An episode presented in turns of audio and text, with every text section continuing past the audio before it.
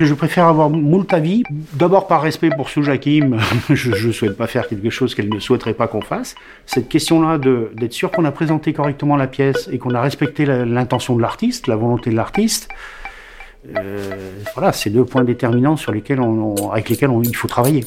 Notre rôle, c'est de montrer les pièces et de les montrer dans les meilleures conditions possibles. Vous prenez une peinture de Renoir, vous enlevez toutes les couleurs, c'est plus Renoir, c'est autre chose.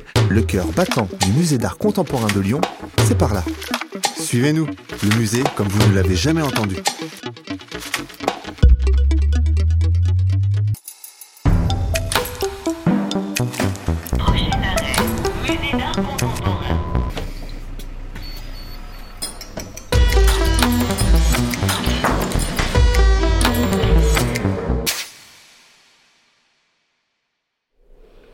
Qu'il y a des griffures, enfin que ça a râpé aussi à certains endroits. Alors ça, c'est probable. Ne serait-ce que parce que la pièce, elle est, elle est montrée sur des câbles euh, en acier. Elle met des comme pinces à linge, c'est ouais, comme des fils à linge. Euh. c'est ça, est-ce que c'est les pinces ou est-ce que ça s'est accroché dans l'escabeau au moment où elle accrochait je m'appelle Anne Brognaud, je suis euh, conservatrice, restauratrice de textile. je suis diplômée depuis une dizaine d'années maintenant et installée à mon compte en indépendante. Donc la conservation, restauration de textiles, je travaille principalement pour des institutions publiques, parfois pour des, pour des privés, mais rarement, où je m'occupe de, donc de textiles, donc tout type de textiles. Ça peut être euh, des costumes, des tapisseries, des tapis, des bannières, euh, des éléments de mobilier aussi, tenture murale. C'est assez varié, de toutes les époques aussi. Et euh, je m'occupe de, donc de conserver, enfin de participer à la conservation ou faire des interventions de restauration sur des objets euh, qui en ont besoin pour, euh, pour être préservés pour le futur ou pour pouvoir être présentés. Savoir si c'est des tissus neufs qu'elle a achetés ou des tissus qui avaient déjà vécu. Avant, non, c'est pas des tissus neufs, c'est des tissus. C'est vraiment des. vous étiez peut-être déjà râpés au moment où elle les a achetés. Euh. Ah, certainement, euh, certainement parce qu'utilisés en fait. Ouais. Ils sont, ils sont pris, euh, ils sont pris dans le quotidien de, de la vie, mm. quoi. Ils sont pas. En fait ce genre de tissu sert à tout en Corée. C'est aussi bien le drap de lit que, que le, le baluchon. Ouais. Pour aller vite. Donc euh, ce genre de choses, ça peut être aussi des objets qui ont été stockés à l'intérieur du tissu, qui euh, bon voilà sont plus ou moins agressifs et qui. Euh, Donc oui, ça peut être l'état au moment où elle a créé. Les et comme elle réalise des pièces où, dans certains cas, elle les entasse, dans d'autres cas, elle les pose au sol, sous la forme de baluchons, sous la forme de, choses étendues, suspendues j'avais besoin d'échanger un petit peu avec elle autour d'une pièce qu'on lui a confiée. Hervé Percebois, responsable collection qui est une œuvre de, de Soujakim, euh, euh, qui sont des draps de soie et sur les, laquelle nous avons des, des questions euh, liées à ce que nous croyons être des dommages, c'est-à-dire une dégradation du tissu euh, et notamment de la couleur. J'avais besoin simplement de discuter avec elle pour être un peu plus clair sur l'évaluation des dégâts et de savoir si c'est euh, euh, inévitable, euh, accidentel, réparable, réversible d'une manière ou d'une autre. Bon, voilà. Donc les questions qu'on se pose habituellement quand on a des dommages sur une œuvre d'art. Dans le constat d'état qui avait été fait, alors j'essaye d'en trouver une qui est particulièrement marquante. Là, tout ça, toutes ces choses sont des, des, zones de jaunissement. Il y en avait certains qui étaient probants, donc voilà, par exemple là, paf, c'est quand même des zones très importantes, je trouve, moi, en surface. Donc, euh, donc est-ce que c'est est-ce que c'est susceptible d'évoluer en plus? C'est-à-dire que ce jaunissement peut s'étendre à l'ensemble du tissu? Ça, On n'en sait rien. Moi, je dirais que ça, ressemble un peu à des... Soit ça vient de la teinture qui vieillit pas bien, mais ça fait quand même des zones en fait, il y en aurait peut-être un peu plus partout, soit effectivement ça a été exposé à la lumière, si vous me dites c'est des tissus qui ont été utilisés euh, avant, c'est possible qu'ils aient déjà été comme ça au moment où elle a fait son installation parce que c'est ils avaient pris la lumière, euh, ils avaient euh, ouais, ou ils avaient pris de l'humidité ou quelque chose. Ce qu'on appelle conservation, c'est plutôt agir sur euh, l'environnement de l'objet, donc à la fois le climat ou le conditionnement. Et la restauration, on intervient plus sur l'objet pour le consolider ou faire des interventions un peu plus visuelles pour rendre la, lisibilité d'un objet qui aurait pu la perdre. Alors cette œuvre, je dois intervenir dessus. Donc là, c'est de la conservation. donc ce sont des grands textiles qui ont été pliés pour être conservés. Et donc le, mode de conservation induit des plis qui sont euh, très marqués. Et là, mon travail, c'est euh, d'atténuer ces plis et de faire un conditionnement euh, donc sur rouleau pour conserver les pièces sans recréer de nouveaux plis pour qu'elles puissent être installées après directement bien présentées. Celle-là, elle a des traces. Mais après, ce qui serait intéressant de voir, c'est si. Enfin, est-ce que ces traces étaient déjà là au moment où l'artiste a fait l'installation ou pas? Et moi, c'était la décoloration qui m'inquiétait le plus. Ben, et en fait, ce que vous me dites, c'est qu'il n'y a pas de solution. Non. Je, crains que le, constat que nous avons fait il y a quelques années, donc en 2018-2019, soit le premier constat exhaustif euh, sur, sur la pièce. Il n'y avait pas forcément une euh, attention particulière au départ sur euh, l'état des draps, puisque c'était ceux que fournissait l'artiste et qui sont par définition usagés. Donc forcément qu'il y a euh, des griffures, des choses, euh, etc. Ce qui nous amène ici, c'est le fait qu'on a le sentiment que les décolorations qu'on observe euh, n'y étaient pas à l'origine, d'une part, et d'autre part, ont tendance à, progresser. Donc, si c'était le cas, c'est embêtant parce qu'à terme, ça veut dire que le tissu tout entier sera, sera blanchi, quoi. Enfin. Euh, totalement décoloré. Et ça, bah, pour présenter la pièce qui joue précisément sur des effets de couleur, de, chatoyance des tissus, etc., c'est, vous prenez une peinture de Renoir, vous enlevez toutes les couleurs, c'est, plus Renoir, quoi, c'est autre chose. Donc euh, voilà, on est, dans cette affaire-là. Donc euh, ça arrive hein, d'avoir des pièces comme ça où on sait pas très bien ce qui se passe. Et on en a une autre dans la collection, c'est des poissons qui, qui n'auraient jamais dû se liquéfier, qui se sont liquéfiés, ils sont inclus dans de la résine. C'est une pièce de Tony Grand. Et euh, on n'a jamais compris pourquoi. Personne n'est capable de nous dire. Il fait venir des tas de gens. Ouais. Certains émettent l'hypothèse d'une d'une d'une bactérie que, que, les poissons auraient avalée. Qui... Mais bon, bref, on n'en sait rien en fait. Il faudrait casser la sculpture pour le savoir. Et évidemment, on ne va pas le faire.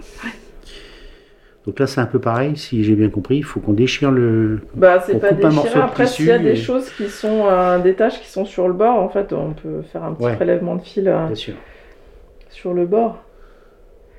Après, à voir, est-ce que sinon ils peuvent faire des, des analyses euh, ponctuelles, ponctuelles avec le tissu En plus, rien ne garantit que ce soit sur tous, les, sur tous les draps la même chose. quoi. Dans notre cas, on a vraiment une auréole jaune, mm. quoi, une décoloration en fait. Je ressors avec plus de questions que de réponses, et ça c'est normal. Euh, je pense qu'on a un peu surévalué les dommages, donc ça veut dire qu'il y a peut-être moins de dommages qu'on ne le craignait. Euh, donc c'est un truc à, vérifier quand on va récupérer la pièce. Euh, et puis euh, l'autre l'autre aspect qui est presque le contraire de ce que je suis en train de dire, c'est que il y a certaines dégradations qui, semble-t-il, sont irréversibles et la seule question maintenant, ça va être de savoir si elles progressent ou pas. puisque c'est cette affaire de décoloration du tissu et soit on aura plus de décoloration dans le futur, soit pas. Euh, et ça, je, moi, je peux rien dire là-dessus, c'est le futur. Donc euh, voilà. En tout cas, on aura pris les précautions pour euh, conserver mieux ces tissus, puisqu'il y a un travail de conservation, elle l'a très bien expliqué, de reconditionnement et de, et de, conservation préventive qui est fait. et donc, je pense que voilà, on a fait ce qu'on devait faire. Bonjour. Pardon, je me permets d'ouvrir la porte, on vient d'arriver. Vous allez bien Ouais, ça va et vous Ouais, nickel. Merci beaucoup de prendre euh, le temps de tous nous accueillir pour, euh, bah, pour le retour de cette œuvre. C'était prévu. Bah Caroline Rivollet, régisseuse de collection. Je suis venue avec euh, Stella, qui est monteuse avec nous, pour, pour m'aider ensuite à, à mettre les rouleaux dans la voiture et les ramener au musée. Ok. Voilà. Non, mais c'est bien de vous montrer parce qu'on s'est rendu compte une fois qu'on avait fait euh, ce système d'enroulement dans un musée mhm. sans expliquer à l'équipe technique comment ça marchait. Et, quand c'est revenu, on se dit, mais c'est quoi tous ces tissus que vous avez mis là? Ah, on aurait peut-être dû vous expliquer avant quoi ça servait. Alors on va travailler sur cette table-là pour les rouler. Donc du coup j'ai tout laissé pour faire toutes les étapes euh, depuis le rouleau vide euh, jusqu'au finish. Trop bien. ça serait bien et comme ça vous, serez, euh, vous pourrez rouler les tissus toute seule après. J'ai expliqué à Caroline comment j'avais conditionné les tissus sur des rouleaux pour qu'elle puisse à son tour le refaire seule au musée, qu'elle comprenne le principe et qu'elle soit autonome pour le refaire au musée toute seule. Euh, alors, on ne prend pas toujours le temps d'expliquer. Souvent, à force, les, gens savent, mais là, il y en a une telle quantité. Euh, ça vaut le coup de savoir comment faire, euh, parce que je ne sais pas comment elle fonctionne, si elle est seule ou si elle a une équipe. Mais de pouvoir rouler des tissus de grand format seul, c'est quand même assez pratique. Et voilà, c'était quelque chose qu'elle n'avait jamais fait avant. Donc là, j'ai pu lui montrer comment faire. Donc là, elles se sont entraînées à deux et elle sait aussi que toute seule, c'est faisable si jamais elle a personne pour l'aider au moment où elle doit le faire. C'est euh, donc une œuvre qui avait été demandée en prêt par une institution. Euh, et du coup, euh, avant que chaque œuvre parte du musée et soit prêtée, on vérifie l'état de cette dernière pour qu'elle qu'elle arrive dans un bon état de monstration. Donc nous, on avait pour objectif de relisser les draps et de les aplanir totalement. Et pour ça, on a fait appel à la restauratrice Anne Brugnot, qui s'en est occupée, euh, qui par des systèmes de poids a pu euh, réaplanir tous les tissus. Euh, donc en effet, la restauratrice a changé le conditionnement pour que bah, ces plis n'apparaissent plus, puisque le but c'est c'est pas qu'on aille la voir à chaque fois qu'on veut montrer l'œuvre. Donc elle, a décidé de, de, rouler les œuvres autour de tubes, enveloppés dans du tissu neutre, ce qui nous permet donc d'avoir des, des, tissus toujours très aplanis. Et maintenant, euh, ça va nous prendre un peu plus de place dans les réserves, parce que d'un tout petit carton, on va passer à des rouleaux assez, assez longs avec euh, des diamètres euh, voilà, assez moyens, mais qui prennent un peu de place. Donc là, le but, c'est qu'on va essayer de, de les stocker correctement. Ça, c'est notre but. On a eu les consignes de la restauratrice voilà, qui disait qu'il fallait pas forcément qu'on les empile trop. C'est mieux vraiment de les laisser sur une, une rangée. Donc on va faire au mieux après avec nos capacités en réserve qui sont déjà bien voilà, en flux tendu.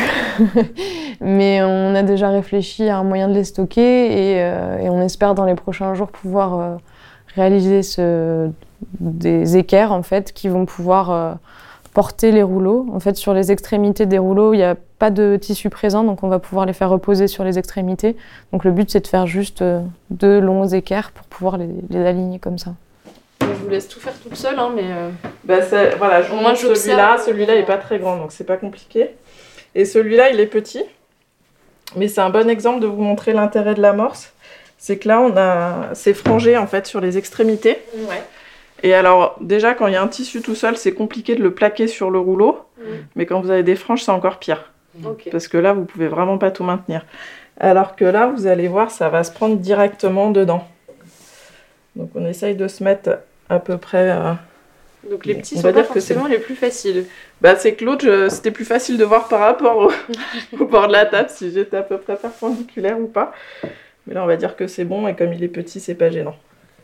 Donc là, j'ai fini de les mettre à plat pour essayer d'atténuer les plis. Donc il y en a certains qui sont encore visibles parce qu'ils étaient très marqués. Et je les ai roulés. J'en avais gardé 5 pour les faire avec Caroline et lui montrer euh, comment faire. Je les avais un peu laissés de côté, mais là, ça y est, je vais retrouver euh, de la place à l'atelier. Ça prend beaucoup plus de volume maintenant qu'avant.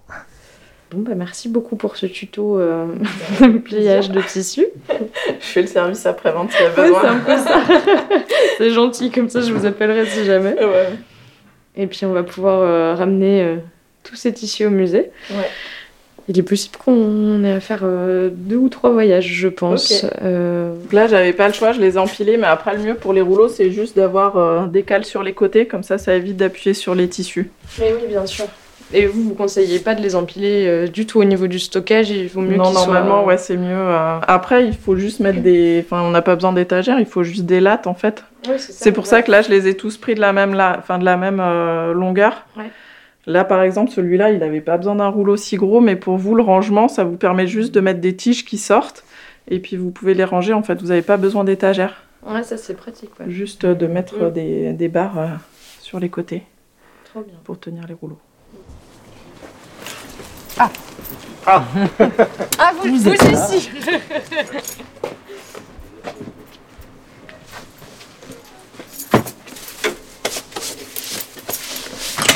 Je me suis dit qu'il a entendu le toki aussi. Oh, c'est pas grave, de toute façon, on va s'en sortir à trois. On fait une chaîne un peu plus grande, c'est tout. Allez. Allez, c'est parti. Donc là, on va mettre les rouleaux dans, dans l'ascenseur pour euh, pouvoir les descendre en réserve. Donc, pour l'instant, dans les réserves, on n'a pas encore construit les, euh, les attaches qui permettraient de fixer les rouleaux comme euh, la restauratrice nous l'a conseillé. Euh, donc on va faire ce système d'installation euh, et de stockage dans quelques jours. Donc en attendant, on les stocke euh, dans un endroit de la réserve qui s'appelle le coffre-fort, où euh, voilà, personne ne va, il n'y a pas de passage, et on est sûr que l'œuvre restera en sécurité et même qu'elle sera plus manipulée jusqu'à ce qu'on la stocke vraiment de, de manière définitive et sécuritaire. Voilà. Et ben on est tout bon, il n'y a plus qu'à les laisser ici en attendant la structure. Ça. En fait, il y a euh, plein de restaurateurs qui sont spécialisés dans des choses euh, très spécifiques. Là, aujourd'hui, la restauratrice à laquelle on a fait appel euh, est spécialisée dans les tissus. Mais après, on peut avoir des restaurateurs, euh, même au niveau informatique, qui s'occupent de restaurer des pièces informatiques. Parce qu'en art contemporain, c'est aussi notre grande problématique, c'est des pièces qui deviennent obsolètes et qui, du coup, sont plus utilisables avec euh, les connectiques actuelles. Euh, donc on peut trouver des restaurateurs qui sont spécialisés là-dedans, des, spéci- des restaurateurs spécialisés dans le béton. Enfin, c'est vraiment plein de spécialités différentes euh, et variées. Euh, voilà. Après, on a de la chance, c'est que sur Lyon, on a quand même beaucoup de restaurateurs, euh, ce qui nous permet de, de faire des transports en interne. Comme là, par exemple, c'est nous qui avons pu y aller. C'est euh, c'est quand même plus, euh, plus agréable de discuter avec le restaurateur directement. Alors après, s'il est loin, évidemment, il y, a, y a le téléphone, mais au moins on peut poser toutes les questions euh, qu'on peut directement sur même les, les matériaux à, à utiliser pour les stockages. Là, c'est vrai que pour les rouleaux, euh, la restauratrice m'a donné plein de conseils et, euh, et c'est toujours appréciable d'écouter des spécialistes dans chaque secteur. À Lyon, c'est des petits ateliers souvent, donc c'est hyper appréciable. On découvre un peu euh, des ateliers euh, voilà, euh, qui, qui peuvent être euh, remplis d'œuvres euh, différentes. On a un atelier sur Lyon de restauration euh, qui est plutôt familial euh, et qui prennent des apprentis et qui ont des domaines de spécialisation assez variés. Donc quand on rentre dans cet atelier qui est assez vieux, en général, c'est des ateliers euh, qui sont repris et, et où les, restaurateurs se filent les ateliers. Donc on a des grandes verrières. Enfin, c'est des lieux assez exceptionnels, je trouve, euh, juste au niveau de l'espace et des œuvres qu'on peut trouver à l'intérieur.